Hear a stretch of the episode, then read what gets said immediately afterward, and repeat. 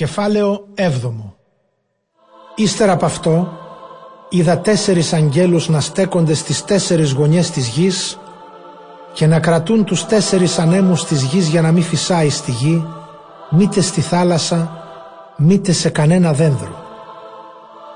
Και είδα έναν άλλον άγγελο να βγαίνει από εκεί που ανατέλει ο ήλιος, κρατώντας τη σφραγίδα του ζωντανού Θεού.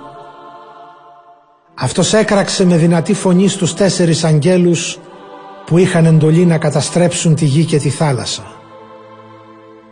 Μην καταστρέψετε τη γη μήτε τη θάλασσα, μήτε τα δέντρα, ώσπου να σφραγίσουμε αυτούς που ανήκουν στο Θεό μας, βάζοντας σημάδι στο μέτωπό τους.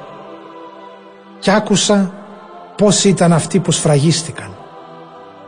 144.000 από όλες τις φυλές του Ισραήλ.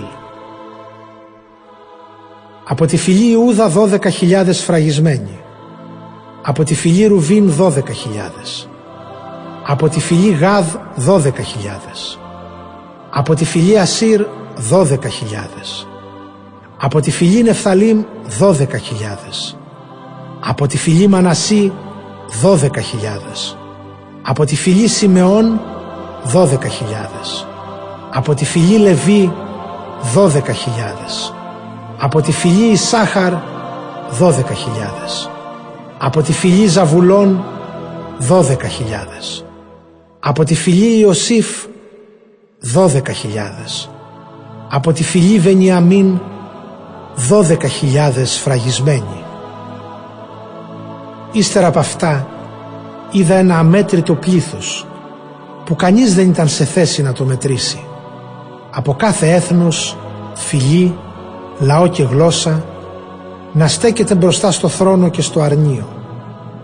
Φορούσαν λευκές στολές, κρατούσαν φινικόκλαδα στα χέρια τους και έκραζαν με δυνατή φωνή. Η σωτηρία είναι στα χέρια του Θεού μας που κάθεται στο θρόνο και του αρνίου.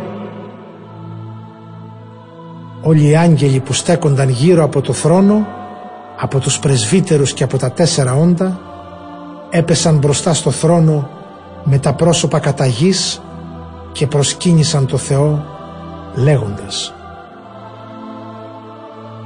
Αληθινά, ευλογία και δόξα και σοφία, ευχαριστία και τιμή και δύναμη και ισχύς ανήκουν για πάντα στο Θεό μας.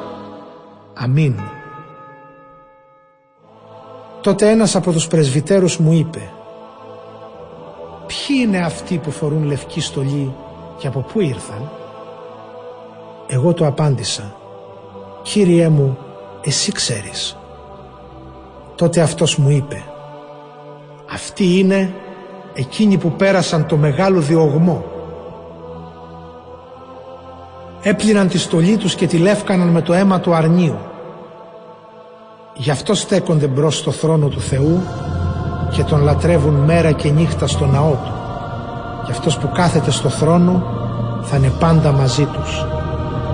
Δεν θα πεινάσουν πια, ούτε ποτέ θα διψάσουν.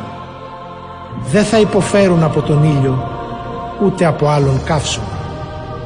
Το αρνίο που είναι στη μέση του θρόνου σαν καλός βοσκός θα τους κατευθύνει και θα τους οδηγήσει στις νεροπηγές της ζωής. Ο Θεός θα εξαφανίσει κάθε δάκρυ από τα μάτια τους.